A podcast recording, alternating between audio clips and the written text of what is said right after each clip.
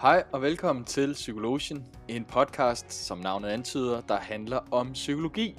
Vi sidder tre kandidatstuderende, og øh, hver uge der har vi tænkt os at, tænkt os at tage nogle øh, emner op inden for psykologien, og prøve at diskutere dem og sætte det hele øh, i et nyt lys, og se om vi kan, vi kan lære noget af det for at blive klogere på os selv og på andre, og i det hele taget på psykologien. Øh, som sagt, så sidder vi øh, tre psykologistuderende. Mit navn det er Lukas Toft Hansen, og ved siden af mig der sidder... Niklas øh, Kroner. Og Alexander Gamleholm. Yes, og jeg tænker her i den allerførste episode af vores podcast, der vil det måske være på sin plads, at vi lige øh, introducerede kort øh, os selv. Jeg ved ikke om, øh, Niklas, har du lyst til at starte? Det kan jeg godt. Jamen, øh, jeg, hedder, øh, jeg hedder som sagt øh, Niklas, og øh, har en, en øh, vi har jo egentlig alle sammen en, en forskellig interesse inden for psykologien, hvilket jeg også øh, tror er rigtig godt, når vi skal til at, øh, at diskutere forskellige oplæg. Men jeg er jo, øh, man kan sige, indad, øh, har en lidt indad kærlighed for øh, evolutionspsykologien, og er meget interesseret i sådan noget som traum, traumapsykologi og øh, organisationspsykologi og sådan nogle ting. Øhm, og det er egentlig mange af de vinkler, jeg tror, jeg, kunne, jeg, tror, jeg, jeg bringer med ind i det her. Ja, og Alexander, hvad kan du bringe ind i det her? Ja, nu skal vi jo se, om jeg, om jeg kan bringe noget ind, men øh, ja, det, det håber jeg. Meget, meget tvivlsomt, meget tvivlsomt. ja, det er godt med jer. Øh, jamen, øh, jeg hedder som sagt Alexander, og øh, jeg vil sige, mine, øh, ja, der er mange interesser inden for psykologi, øh, men øh, hvis jeg skal nævne nogen lige øh, på stående fod, så sådan noget som øh, e-sport og sportspsykologi øh, interesserer mig rigtig meget. Øh, en anden ting, det er pædagogisk psykologi, Øhm, og så deler jeg faktisk også en fælles interesse med Niklas i forhold til trauma, øh, traumapsykologi eller krisepsykologi. Øhm, men ja, det er ligesom øh, mine områder inden for psykologi, som jeg er ekstra meget interesseret i. Selvom det hele jo altid er interessant, men det tænker jeg, at vi alle sammen er enige om, det er. Ja, fuldstændig. Ja. Altså, jeg, jeg tænker også, de ting, I nævner, det interesserer jeg mig sådan set også for. Jeg tror, øh, jeg interesserer mig særligt, hvis jeg skal lige fortælle, hvad jeg interesserer mig for, for den kognitive psykologi, for øh, hvordan vi mennesker ligesom øh, skaber mening i verden og tænker, og hvordan vores hukommelse fungerer, vores bevidsthed, vores perception. Øhm, det er sådan lidt... Øh, det er sådan lidt min indgang til det, men jeg synes også rigtig mange andre ting er interessant, og det er det, jeg håber, at vi kan, vi ligesom, øh, ja, gøre hinanden klogere, og forhåbentlig også jer kære lyttere, at, øh, at I kan få noget ud af at lytte til de her forskellige, øh, forskellige emner, som vi tager med i løbet af, af, af de her uger. Øh, ja, det, er også, det, det er også det, jeg tror, det bliver meget spændende, det er, at det er ikke kun, det er ikke kun dig, kære lytter, som, er, som vi håber at berige med ny information og mere viden. Vi prøver også selv, vi håber også på at selv at blive klogere og få nogle nye vinkler i, uh, i form af de her oplæg og diskussioner. Ja, lige præcis. Og øh, det får vi se, om, øh, om det lykkes. I dag der øh, skal vi i hvert fald se, om vi kan blive klogere på Sigmund Freud og psykoanalysen. Øhm, eller i hvert fald Sigmund Freud. Øh, det er dig, Alexander, der har forberedt øh, dagens oplæg, øh, som, øh, som du fortæller om om lidt, og så kommer vi så til sidst til at diskutere øh, sådan emnet ud fra, hvad vi har af holdninger, og ja, hvad vi har af bagage videnskabeligt. Øh. Ja, men øh, Alexander, ordet er dit. Jo tak. Jamen øh, som sagt, så skal det handle om, øh, om Sigmund Freud i dag, og øh, jamen, du har egentlig helt ret, Lukas, når du siger øh, også psykoanalysen, fordi at, at Sigmund Freud forbinder man jo som sagt med, med psykoanalysen, og jeg tror, det er svært at snakke om Sigmund Freud, uden også at snakke om psykoanalysen. Øhm, hvis vi skal starte helt fra... Øh, øh, fra det basale med, hvem Sigmund Freud er, så var det, han, han ses som den grundlæggende far til psykoanalysen, øh, som er en tilgang inden for psykologi til at forstå menneskelig adfærd, øh, hvorfor vi mennesker agerer, som vi gør. Øh, og øh, Freud mente, at de her begivenheder, øh, som vi øh, oplever i vores barndom, det har en enorm stor betydning på vores voksenliv, og det er i vores barndom, at vi former vores personlighed. For eksempel så er angst, som øh, øh det er noget, som stammer fra traumatiske oplevelser i en persons barndom. Øhm, og øh, han siger, at de her traumatiske oplevelser ligesom er skjult for bevidstheden. Og med bevidstheden, så skal det forstås, at det er det, vi er, ja, som sagt, bevidste om, det vi øh, ved eksisterer. Øhm, og øh, det er så nogle traumer, som kan forårsage problemer i vores voksenalder, i form af neuroser. neuroser. Øhm, og han sagde neuroser, fordi at, lad os bare få clarified med det samme, var Sigmund Freud læge? Var han psykolog? Hvad var han? Han var neurolog. Så er det ligesom, så hvis nogen sad og var i tvivl om det, så er det i hvert fald øh, noget, man ikke er i tvivl om mere nu. Godt. Ja, øhm, en neurolog er jo så en, der beskæftiger sig med hjernen.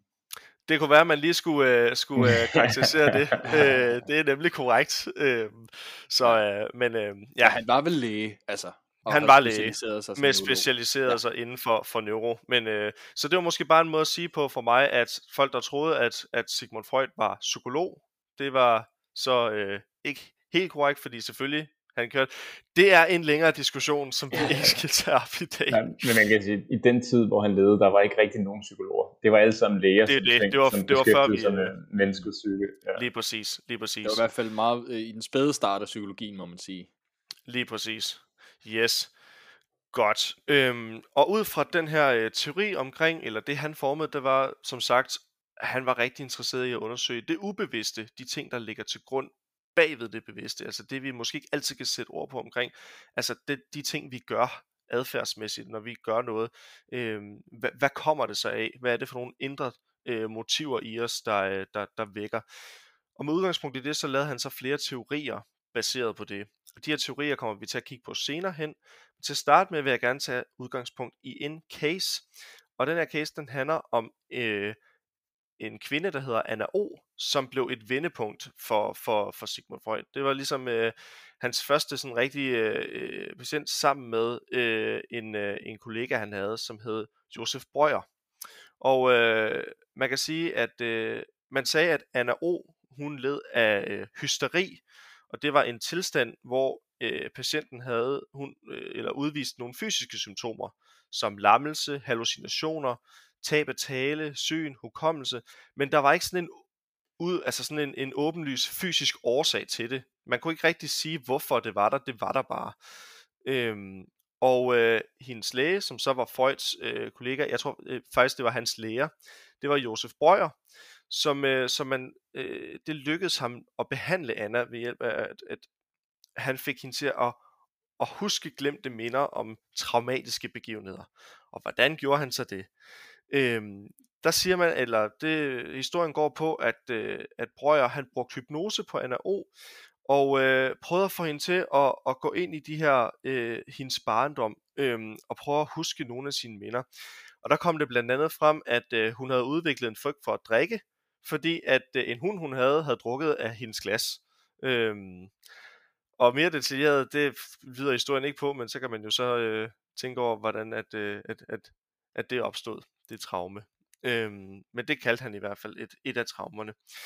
Øhm, senere hen, så øh, fandt man også ud af, at, øh, at, at den måde Anna ligesom kørte igennem, eller den måde hun ligesom blev, blev behandlet på i de her øh, øh, interviews eller, eller øh, øh, terapi øh, sessioner, som hun havde med Brøger, der gjorde, hun oplevede det, der man kalder transferens og det vil sige, at hun responderer på Brøger øh, som terapeut, som om det var en anden person, hun holder nær. I det her tilfælde, så responderede hun på Brøger, som om det var hendes far. Øhm, og det var fuldstændig uvist, øh, men, men det, det var så noget, som, som simpelthen begyndte at bygge på, og så, øh, så kørte det derfra. Øhm, det man ikke ved, det var, at øh, man er ikke helt sikker på, hvorvidt Brøger så øh, udviklede følelser for øh, Anna O. Men det var en ting var sikkert, det var, at Anna O øh, udviklede følelser for Brøger. Øhm, og som sagt var det ikke sikkert, hvorvidt det gik den anden vej, men hans kone, altså Brøgers kone, blev ret jaloux. så, øh, så efter flere uger med hans kones kommentarer omkring det her øh, forhold med, mellem ham og, øh, og Anna O, og, øh, og hans opfattelse af det, så stoppede han simpelthen sessionerne med Anna, og så konstaterede han faktisk, at øh, han kunne ikke hjælpe hende. Og det er meget sjovt, fordi i starten, der sagde vi jo, jamen, øh, vi sagde jo, eller der fortalte jeg jo netop, at han kurerede hende, eller at han behandlede hende. Øh, men han stoppede selv sessionerne og sagde, jeg kan ikke hjælpe dig, øh, men jeg kan konstatere, at du, øh, hvad hedder det, øh, at, øh, at, at du lider, øh, lider af udviklet hysterisk barndom. Og så kan man sidde og tænke, tak for det. Ja, for det første, det til det, du vil. hvad skal jeg bruge det til? Og for det andet, hvad fanden betyder det overhovedet? Øhm, men det var altså hans måde at beskrive på, at hun havde nogle traumatiske begivenheder i sin barndom, som var årsagen til de her senere fysiske øh, symptomer som lammelse og hallucinationer osv. osv. Så Anna O, hun går derfra med en, øh, ja, et nyt syn på sig selv, øh, men øh, hun blev som sagt ikke helbredt af brøjer, og senere hen så udviklede hun faktisk andre symptomer, øh, som, som krampetrækninger og sprogproblemer.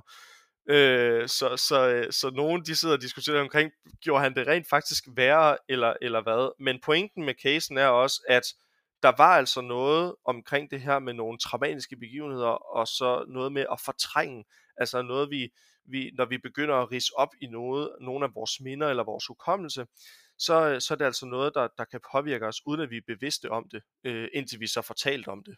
Og det er det, vi, når han karakteriserer det som det ubevidste. Øhm, og det var egentlig det, som, som Freud så valgte at gå videre med, øhm, og som så startede den første sådan store teori inden for det ubevidste, øh, det man kalder for the unconscious mind, eller det ubevidste sind. Der formede han øh, isbjerget, øh, som jeg tænker mange øh, har nok har hørt om før, men ellers så er det, at øh, hvis man forestiller sig et isbjerg ude på, øh, på åbent hav, så er der toppen af isbjerget, som er det man kan se, det er det bevidste. Det vil sige, det er alt det, vores tanker, følelser, alt det vi er bevidste om, som vi kan genkende, som vi, som vi ved er der. Så er der det, som er lige under isbjerget, øh, eller under vandet, øh, som er, som er det, øh, det stykke af isbjerget, som man godt kan se, men det er sådan lidt sløret, under, øh, fordi man kigger fra det ovenfor, og det er nede under vandet. Det er, øh, det er det, som man, man kalder for, øh, for det mere sådan, det, det underbevidste. Det er, det er det, vi kan genkalde fra vores hukommelse. Øhm, og så den tredje ting, det er det, der lykker dybt nede. Altså tit, når man ser et isbjerg, jamen, så er der en, en, øh, en del af det, som er ovenover, men når man så kigger nedenunder, så er der en meget større del nedenunder, øh, og som man ikke rigtig kan se, og det er det, han karakteriserer som det ubevidste. Og det er alle de her ting, som, øh, som ligger gemt bagved, som er ligesom gemt væk, og som vi har fortrængt. Øh, så det er ikke væk, men det er, det er ikke noget, som, øh, som vi ligesom bare kan sige, hov, nu genkalder vi det lige, så tager vi det lige frem fra hukommelsen, og så kan vi bruge det, eller sige noget omkring det. Øh, vi, øh, vi, basically, så ved vi faktisk ikke, det er der, men det er der. Øh, ud fra den teori, så byggede han en anden teori, som kalder eller som han kalder for ægget. Og det er øh, det er de her tre øh, forskellige øh, øh, øh faser af ægget eller stadier af, ægget, som man kalder for for øh, ID'et, I'et eller D'et, som er ens instinkter. Så er der egoet, som er en, øh, altså det man kalder reality. Det er ens øh, det, det der rent faktisk sker. Det bevidste, det man øh, man øh, øh, som man handler på og så er der superegoet, som er det, man kalder for ens morale. Man kan sammenligne det lidt med, hvis man sidder øh, som person, og man så har en engel på den ene side, og en, øh, en djævel på den anden side. Øh, så, øh, så, øh, så vil djævlen være ligesom de her instinkter, som siger, det skal frem, det skal frem, og du skal gøre sådan her. Og så på den anden side vil englen sidde og sige, ah, men er det egentlig helt passende, at du gør det nu? Øh, et eksempel kan være, at hvis man øh, er sulten, og man sidder i, øh, til, en, øh, til en undervisning, så, øh, så vil øh, instinktet sige, jamen nu er jeg sulten, så man øh, øh, begynder at, at, at kunne mærke det i maven og så videre. Øh, og så egoet vil jo så begynde, det er det, det, der gør det, det vil sige, så spiser man. Men så vil moralen, altså superegoet, gå ind og sige, det er måske ikke så passende, at du spiser lige nu, jeg ved godt, du er sulten, men du er nødt til at vente, fordi du må ikke spise i, i, øh, i timen. Ja, man, kan sige, det, man. Det, man kan sige det mere veludviklet hos øh, nogen end andre. Ja. Altså, folk, folk, der sidder til en eksamen, og så har taget et halvanden kilo gulerødder med, som de skal nå at fortære inden for fire timer, mens man sidder og skal koncentrere sig om matematik. De kunne ja. måske godt lige have, en, uh, have overvejet sit super ego, før de gik i gang, gang med den, den impuls, det er helt sikkert. Der er i hvert fald potentiale for udvikling. Ja. okay, yes.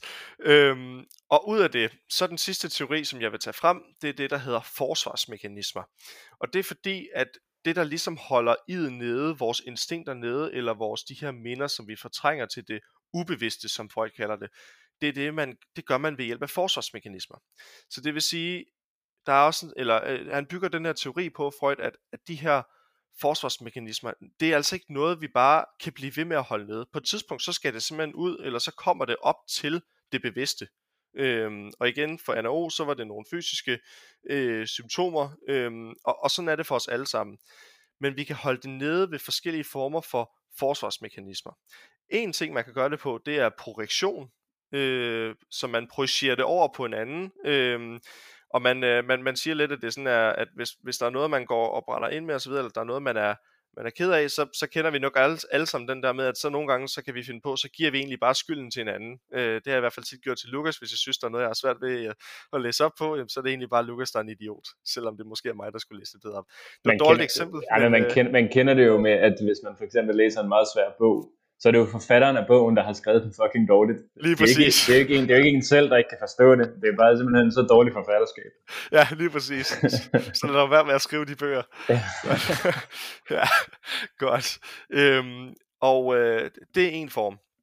En anden form, det er det, man kalder denial, altså benægtelse. Så man benægter simpelthen, det sker hver gang det kommer op, så, så, så nægter, benægter man bare, at det egentlig er et minde, man har. Og så skubber man det ligesom ned igen. Så kan man øh, igen lave en uh, Trump, Trump-reference, tror jeg. Hvad mener du med det? Synes du, han benægter noget? ja. ja. Stop the counting. Stop the votes. Ja. ja. Lille, lille reference til, uh, til valget i USA. Yes, 2020.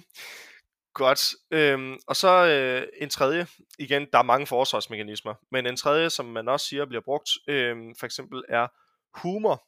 Så hver gang, at der er noget, som, øh, som kommer op, øh, eller noget, man, man bliver mindet om, så bruger man humor til at takle det på. Så laver man bare sjov med det, og så går det ligesom i glemmebogen igen. Øhm, og så er der lidt forskellige sådan, snakkerier omkring, der er sunde forsvarsmekanismer og usunde forsvarsmekanismer, hvor nogen argumenterer for, at humor vil være i den sunde del, fordi man tager lidt let på det, ser positivt på det, og sådan noget som fornægtelse og, og, og projektion, det vil være i de usunde dele af forsvarsmekanismer, fordi det lærer man ikke noget af. Men det vil jeg ikke gå mere i dybden med, fordi det er, en, det er som sagt også en længere diskussion. Godt. Med det i mente, så øh, har jeg fået, eller vi har hørt om den her case om Anna O. Vi har hørt lidt omkring teorierne inden for, øh, som, som Sigmund Freud har startet inden for psykoanalysen.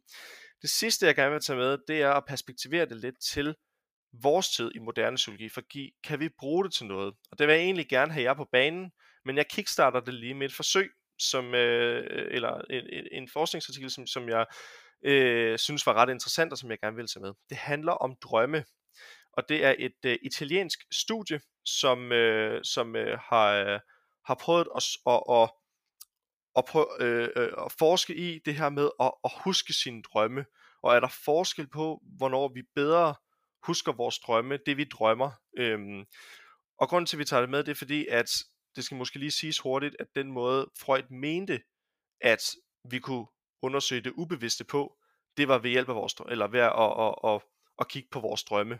Fordi det er der, det ubevidste sker, det er der, hvor vi ikke har kontrol over det. Der kommer det frem. Øhm, så i det her italienske studie, øhm, der, øh, der øh, hvad hedder det, øhm, kiggede man på, øh, man, man samlede 61 øh, personer i det her øh, hvad hedder det, i det her studie. Øhm, undskyld, det var 65. Øh, og så, øh, så satte man dem i et, i et forskningslaboratorium, hvor de i to nætter skulle overnatte sammen. Øhm, og i løbet af den første nat, så fik alle de her, øh, øh hvad hedder det, øh, deltagere øh, øh, lov til ligesom at, at bare sove og vende sig til øh, altså miljøet i forhold til det lydisolerede rum og temperatur, øh, temperaturen i rummet, alle sådan nogle ting. Altså bare sådan for at vende sig til det. Så der målte man ikke noget, de skulle bare sove. Øhm, i den anden nat, øhm, der målte forskerne deltagernes hjernebølger. Og uden at gå for meget, for det bliver meget teknisk, når man snakker søvn. Øh, jeg ved, at det er noget, vi i hvert fald har tænkt os i et, øh, i et senere afsnit at komme mere ind på, mere hvad søvn er. Øh, men det er ikke noget, jeg kommer til at gå, gå så meget i, i dybden med her. Men man siger, at der er forskellige typer af elektriske hjernebølger, øh, bølger, øh, hvor der er delta, der er theta, alfa og, og, og beta. Øh, og hver repræsenterer sim, simpelthen bare en forskellig hastighed for de her elektriske spændinger. Øh, og der målte de det med en øh, teknologi, man kalder EEG, hvor at man øh, simpelthen prøvede at, at måle de her hjernebølger i forskellige øh, sovefaser. Øh, uden at gå for meget det... Ja? Er der, er der en bølge, der hedder feta? altså, det ja, ja, men det staves ikke ligesom fetaosten. Det staves ikke ligesom fetaosten. Det staves T-H-E-T-A. Nå, ja, okay. Ja, det var, det var måske meget godt, at de, ja, jeg sad som fan. Når du, når du er i den der søvn, så er du lige så blød som en fetaost. Yes. ja. ja, nej, nej, okay. Øhm, kort og præcis, hvis vi lige skal opsummere, hvad var det studiet fandt ud af? Så var det, at øh, de deltagere, som øh, ligesom var i det, man kalder REM-søvn, øh, de, øh, de vågnede, eller hvis man vækkede dem, øh, og man siger, at REM-søvn, det er et af de steder, hvor man, hvor man drømmer mest. Øh, hvis man vågnede dem med det samme, og så fik dem til at skrive ned, hvad har du drømt, så var de hurtigere til at genkalde det, end hvis man for eksempel efter 5 minutter sagde, skriv ned efter 10 minutter og efter en halv time. Øhm, så det er ligesom om, at det er, er noget, der øh, lige så snart man vågner af det, så er det noget, man kan huske, og så fader det mere og mere ud. Ligesom om, så, så forsvinder det mere og mere. Øh, ikke at det ikke er der, men det er ligesom om, at hjernen så siger, okay, jamen det er egentlig noget, der var der, men så sorterer vi lige så stille fra, så vigtigt er det sgu egentlig heller ikke. Øhm, og, øh, og der viste man så, at, at det var de færreste. Jeg tror, så vidt I kan se, at det var kun 10% eller sådan noget, der efter en halv time kunne, kunne genkalde, hvad de havde drømt. Øh, hvilket er ret øh, vanvittigt i forhold til, det er en halv time efter, de har vågnet ikke? og oplevet det. Øhm, men det man ligesom også kiggede på, det var, at de her, nu kan jeg jo ikke sige det uden at tænke på fetost, men de her fetabølger, øh, det er, det er hvad hedder det, de her, det er de her lavfrekvente bølger, som, som gjorde, at, at når man havde dem, jamen så, så huskede man bedre. Øhm, og det var også noget, man, man, øh, man øh, forbandt med, med øh, episodiske minder. Det er den samme elektriske øh, svingning, der kommer i frontal cortex, altså øh, den, den forreste del af, af hjernen, øh, når, vi, øh, når vi skal huske minder og så videre, bare generelt eller genkalde episodiske minder øh, eller begivenheder i vores liv. Det er det, det er det samme, der sker den samme proces, der sker, når vi drømmer, øh, vis den her forsknings, øh, det her øh, øh, studie her. Godt. Jeg kan se, at tiden løber, og det er også derfor, jeg skynder mig lidt igennem. Så må I jo altid spørge ind, hvis der er noget, der er lidt uklart i forhold til det her forskningsstudie her. Men jeg kunne egentlig godt tænke mig så, i forbindelse med det, og så kaste bolden over til jer, og så spørge, den her, de her teorier her, øh, og Freud generelt, hans, hans, hans antagelse omkring mennesket og det ubevidste øh, og, og hans teorier, er det noget, vi bruger og kan bruge i dag i den moderne psykologi? Ja, altså, øh, jeg synes øh, på mange måder bruger vi jo Freud i dag, fordi han begyndte definerede en masse ting. Jeg synes jo, i udgangspunktet, så er det ret smart at tænke, okay, jeg ser her en patient med nogle fysiske symptomer, nogle neuroser, et eller andet, som jeg ikke kan forklare ud fra noget, øh, kan man sige, øh, medicinsk, i hvert fald på det tidspunkt. Øh, kan der være en anden årsag? Kan der være noget i det psykiske, mentale, som gør, at, at der kommer nogle ting frem, som, som, som vi ikke rigtig kender til? Okay, hvordan, øh, så bliver jeg nødt til at lave en te- nogle teorier for, hvordan, hvordan definerer vi så, hvad psyken er?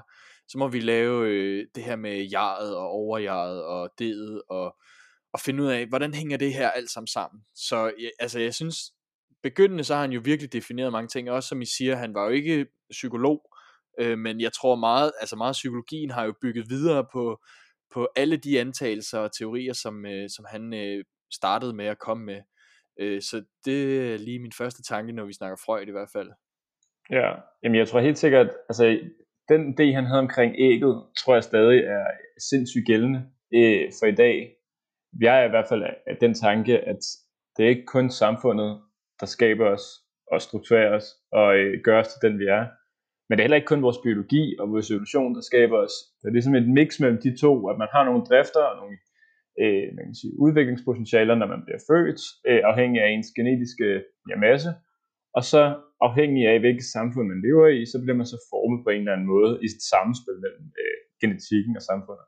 Og det er jo lige præcis det, han snakker om i ægget, at der er nogle indre drifter, som fører os til at vil gøre noget og vil være noget, og altså skulle, øh, man kan sige, vi skal have nogle impulser ligesom ud, og så er der ligesom superegoet, som er den der ligesom moralen, der ligesom siger, okay, lad os nu lige få den rigtige situation til at gøre det, du har lyst til, og så øh, er det ego ligesom er den rigtige adfærd. Og der man kan sige tanken om, at der er to modpoler, der ligesom prøver at korrigere vores adfærd, så den passer til øh, ind. Det, det er i hvert fald en tanke, jeg tænker er stadig er rigtig interessant. Ja, helt sikkert, og det er også noget, som, så har man så givet det nye navne i andre teorier, og det er også noget, man kan se i hjernen, at nogle områder, de sørger ligesom for at, at lægge lidt low på nogle andre områder, og sådan, på den måde, der, øh, der, der giver det bare super god mening, at der er noget samfund, øh, nogle, noget morale og noget opdragelse og nogle normer, som man ligesom må konforme sig til som menneske, øh, men man har også nogle indre drifter og instinkter og et eller andet øh, øh, et eller andet, der gerne vil op til overfladen, men der, der må man ligesom stå i midten øh, og prøve at, altså med jaret og, og, og tage de rigtige beslutninger, hvor man bliver presset lidt fra begge sider af det her æg. Jeg synes, det giver super god mening.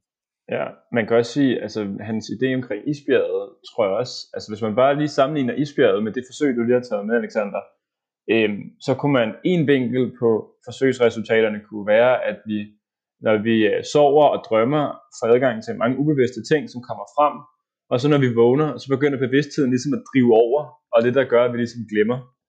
Øhm, og at øh, alle kender jo, at når de vågner, så er man stadig sådan træt, og så skal der lige gå et stykke tid, før man ligesom begynder at blive mere og mere vågen.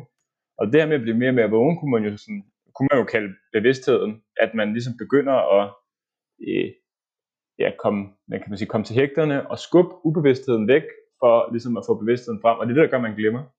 Og det tyder jo meget på det her med, at der er en, en bevidst del, altså en ting, vi kan se, og en ubevidst del, som ligger under os, og at hjernen, når den vågner efter at have drømt, den skubber så de her man kan sige, isbjerget ned under vandet igen, øhm, hvor der er flere og flere ting, der ikke bliver muligt for at se for os.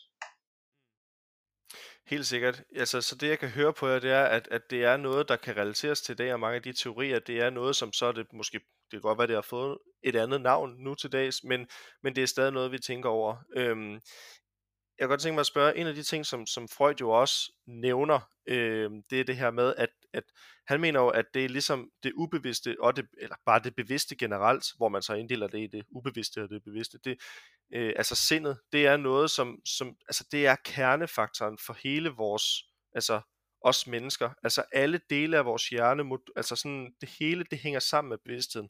Hukommelse, syn, øh, perception, alle sådan ting, alt det, der bliver bearbejdet i vores hjerne, jamen det er jo, det er jo bevidstheden, fordi enten så rører det i bevidstheden, eller også så rører det i ubevidstheden. Hvad tænker I om, om den antagelse? Er det noget, der holder i dag? Øh, altså at, at alt, øh, al, vores hjerne kun beskæftiger sig med bevidstheden. Er det ja, man kan sige, ja, lige præcis. Så der er jo forskellige dele af hjernen. Der er en del, der beskæftiger sig med hukommelse, en mm. del, der beskæftiger sig med, øh, hvad hedder det, motorik, øh, syn, alt sådan noget.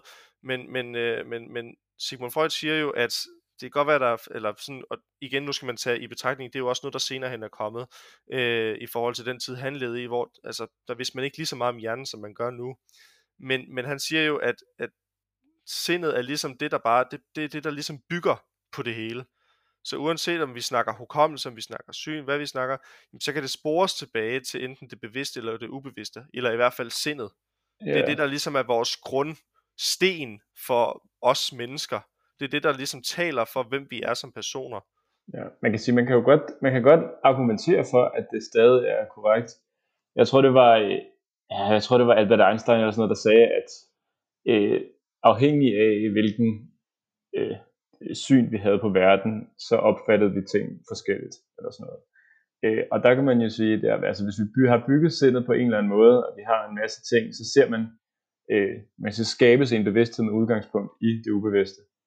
Nu bliver det også meget sådan et, øh, man kan sige, øh, kringlet og sådan nogle ting, men lad os sige, at man har en, en tanke om, at øh, man, er, man kan sige, igennem ens barndom har man fået en tanke om, at øh, øh, hvad kan jeg sige, men alle der sidder nede, de er nogle tabere.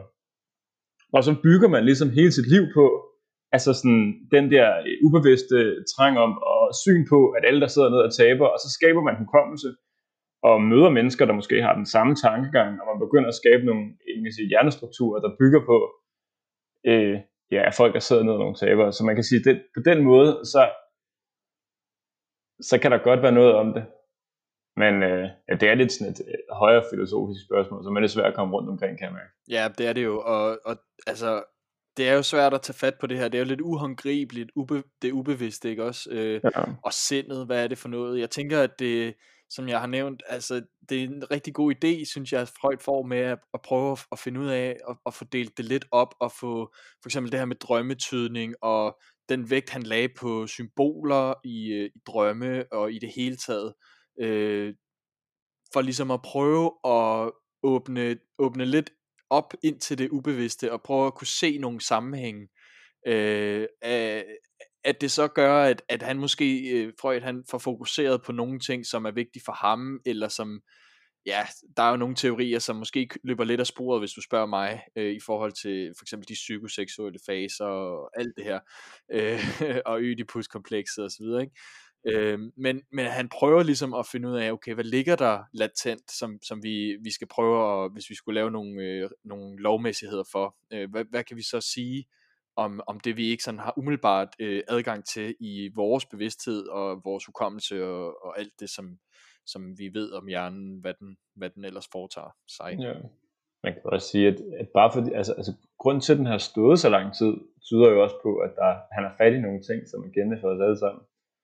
Altså, øh, jeg har jo en opfattelse af, at for eksempel sådan nogle sådan mange bibelske tekster, de har jo fat i noget, altså selvom de måske ikke har fat i det hele, så de har fat i nogle underliggende ting, som er dækkende for alle mennesker, og det er derfor, de har formået at bestå i 2-3.000 år. Og der tror jeg, altså sådan, selvom Freud ikke er lige så gammel, så, så altså hvis tekster de får lov til at overleve sig selv og øh, bestå over et længere stykke tid, så må der være nogle tingene, som man kan genkende nikkende til, eller kende ikke, ikke, ikke gentage, ikke genkendende til.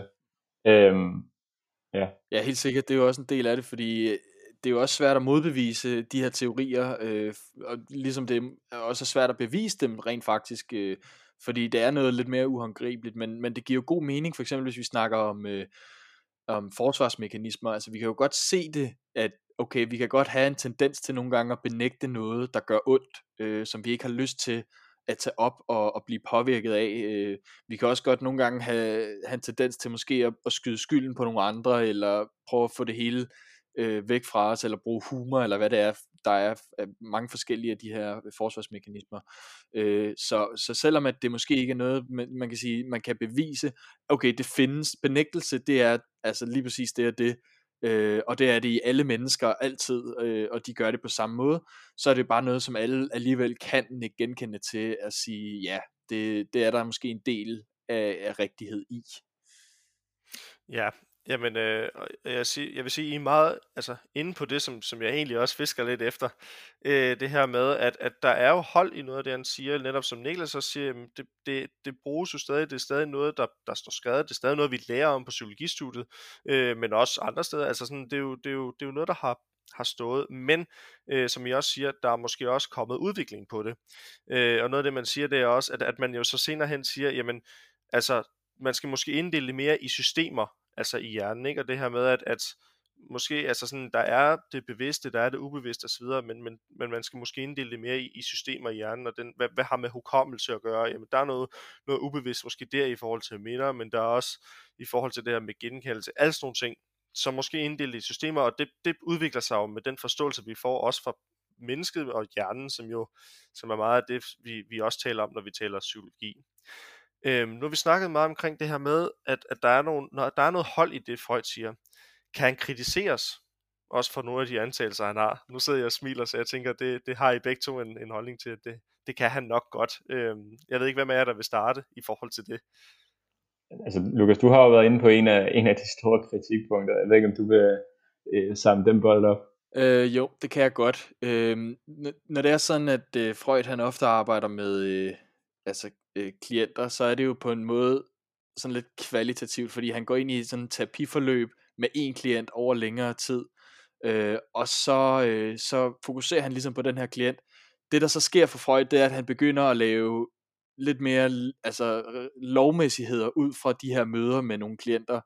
Øh, og for eksempel, øh, kan man sige, Anna O, som vi havde i indledningen her, øh, der, der ved jeg så ikke, om der var noget elektrakompleks, eller hvad er det, det hedder, øh, når det er kvinden, der ligesom, øh, den kvindelige klient, der projicerer sine tanker om sin far, eller ja, et eller andet. Ja, ja, altså, der, der er nogle ting der, hvor der, der måske bliver draget nogle konklusioner, øh, ud fra nogle få øh, individer, men, og, og så tager Freud ligesom og, og siger, okay, hvad, hvad, hvad synes jeg er interessant øh, i det her, øh, og så tager han det ud og prøver ligesom at bygge en teori op omkring det, som måske ikke altid er gældende over alle øh, situationer.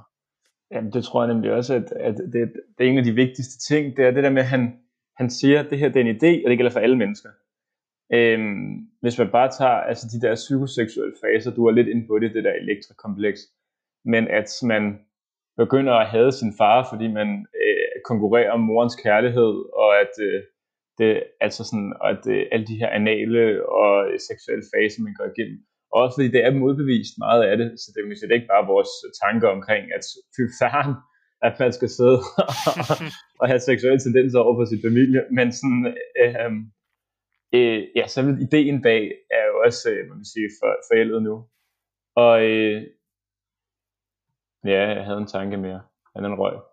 Det røg i det ubevidste. Det røg i det ubevidste, desværre. ja.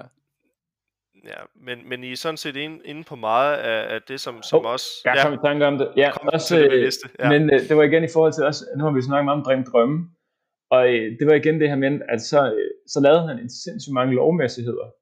Øh, det var i hvert fald noget med sådan noget, at øh, hvis man i sin drøm slår en ihjel, så har man i virkeligheden konfronteret sine problemer, men man har ikke konfronteret dem godt nok, så man flygter stadig fra dem, og det har alle mennesker, der gør det, og hvis man bare ser i en drøm, ser udefra, så har man en vis måde at agere på sine problemer i virkeligheden og sådan noget. ting. Og det er sådan, altså det er, det er meget, meget generaliseret og meget sådan teoretisk, hvor man, altså sådan, det Freud i hvert fald har haft godt af på mange af de andre ting, det er, at det giver god mening, det han siger. Man kan se det være en god ting. Og det her for eksempel, der sidder man måske og tænker, ah, gamle jas, den skal man måske, yes den skal du måske lige genoverveje.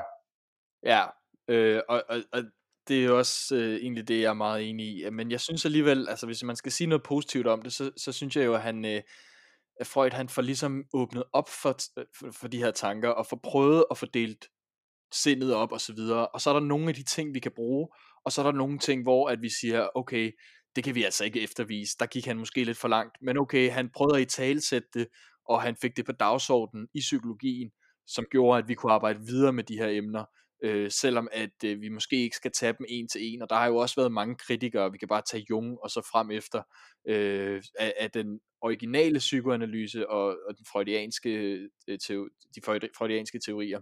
Øh, så, så det er jo noget, der er blevet videreudviklet rigtig meget siden da, øh, men, men helt generelt, og også i terapi, øh, det var også øh, der er jo også rigtig mange begreber og rigtig mange øh, ting, som Freud han har udviklet øh, i det, det arbejde, som rigtig mange psykologer sidder og, og laver om i dag. Helt sikkert. Jamen øh, igen er I inde på, øh, på meget rigtigt, eller meget godt i hvert fald, i forhold til det her med også at være, at være kritisk. I er dygtige.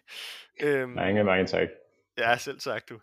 Øh, jamen, øh, i forhold til det her med at, at være kritisk, øh, så kan man sige, at, at det som kritikerne også siger, om Freud, det er, at, at han er god til, altså hans teori, den er god til at forklare, den er god til at sætte nogle ord på, ligesom forklare, hvad er det egentlig, der sker øh, i forhold til det ubevidste og det bevidste, men det er måske ikke så god til at, de er måske ikke så gode til at, at forudsige adfærd, som hvis man ser på det fra et videnskabeligt synspunkt. Altså det her med, at i nævner det her med, at det er meget teoribaseret, det, man prøver at generalisere det meget, men det er jo lavet ud fra case-studier.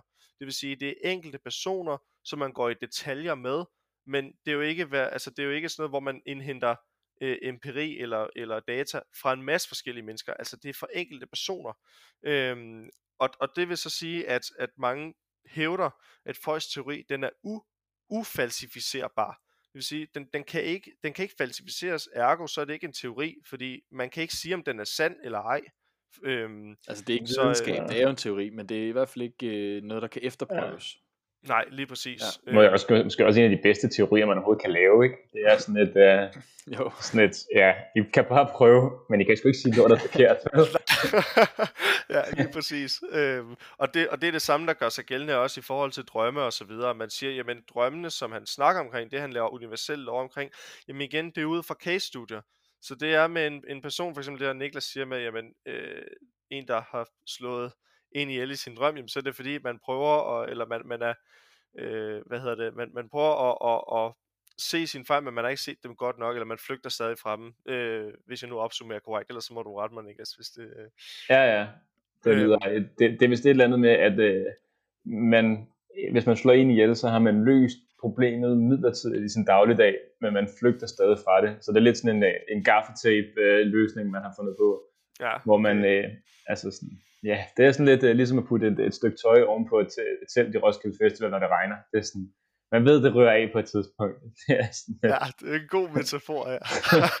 det, er, det er noget, alle i hvert fald kan relatere sig til. Ja. og det var for at kritere øh, Freud, øh, det med ja. Roskilde Festival. Jamen, han har også prøvet det. Han lå også til Roskilde ja. Festival. Det var det, han fandt på det. Ja. ja, lige præcis. Øhm, så, så ja, så meget af det her med drømme, hvor han sætter universel lov op, igen, det er jo baseret på case-studier. Øhm, så det er igen noget, kritikken går på. Igen, jamen, så er det ikke så generaliserbart, hvilket vil sige, at det er ikke så repræsentativt. Man kan ikke sige, jamen så er det gældende for alle personer. Nej, det er gældende for den her person. Øhm, og øh, ja, med det så tror jeg egentlig, at, øh, at, at vi nogenlunde er ved at være er noget i mål. Det sidste, det er også en anden ting, som man siger også, eller som kritiker, eller som, altså, skal man igen være kritisk, ikke for kun at være kritisk omkring Freud, men skal man nævne en kritisk ting mere, så er det også, at, at han, der er i hvert fald mange, der hævder, at han måske har været lidt øhm, fordomsfuld eller biased i forhold til det, han har søgt efter, og det han så har fået. Det vil sige, at de teorier, han har bygget på, har han bygget på det, han gerne vil have resultater omkring. Så hvis der er kommet noget, der har modsagt ham i forhold til hans teori, så har han bare sagt, det er bullshit, jeg kan ikke bruge det til noget, jeg vil kun have, at teorien fungerer. Så det her, der modsiger min teori, det kan fuck helvede til. Undskyld mit sprog. Øhm, men, men, så han har kun taget de resultater, som han har kunne, øh, som, som har understøttet hans teori. Ja, som en god forsker. Ja, lige præcis. Meget objektiv. Øhm, ja, øh, men med det, så, øh, så er det egentlig lidt, så har vi været lidt rundt omkring det her med, øh, både i forhold til, øh, til, til ting, øh, som vi stadigvæk bruger inden for, for Freud, og der øh, kan vi komme frem til, jamen det er der stadigvæk, øh, i forhold til begreber, men også i terapi og så videre. Øhm, der er masser så... af begreber, som vi stadig bruger. Der er masser af det freudianske, som lever videre i bedste velgående, og, men der er også bare nogle forbehold, vi må tage her, altså over 100 år efter, når vi sidder på og, og har fået så meget ny viden øh, på, øh, i psykologien, at, at, at, at vi må også kritisere nogle ting. Så det er ikke for, at øh, altså, vi, vi har også valgt at, at, at tage Sigmund Freud som det første afsnit. Det er jo ikke fordi, vi ikke respekterer øh, psykoanalysen og det i det hele taget, øh, men, men øh, vi prøver bare at forholde os nuanceret til det, og der er altså bare nogle ting, som vi bliver nødt til at kritisere, øh, selvom at øh, der er også rigtig, rigtig, rigtig mange ting, vi har fået fra Sigmund Freud. Og nogen skulle jo være den første til at tænke nogle af de her tanker. Ja, og med den politiske kommentar, politisk korrekte kommentar, så tænker jeg, at vi, vi slutter dagens afslutning, eller øh, dagens afsnit. Vi afslutter afslutningen. Yes. ja. Tusind tak for oplægget, Alexander. Det var ja. rigtig spændende. Tak for oplægget. Og øh, godt at få noget nutidig forskning på drømmen også med, synes jeg. Det var, øh, det var et godt indspark til, hvordan man ligesom kan, ja, man kan sige, øh, relatere det til, øh, ja, hvordan vi undersøger ting i dag. For det var ligesom også ham, der bragte drømme på, øh, på banen. Øh, men, øh, og tak fordi du lyttede med, kære lytter. Øh, hvis du har nogle kommentarer, eller nogle spørgsmål, eller ris, ros, et eller andet, så er du er altid velkommen til at skrive til øh, psykologen.odense.gmail.com Og ellers så øh, lyttes vi ved næste uge, hvor vi øh, snakker omkring behaviorismen, og hvordan man kan ja, få folk til at udøve den adfærd, du gerne vil have dem til at gøre. Men øh, tak for denne gang, og øh, vi øh, lyttes ved.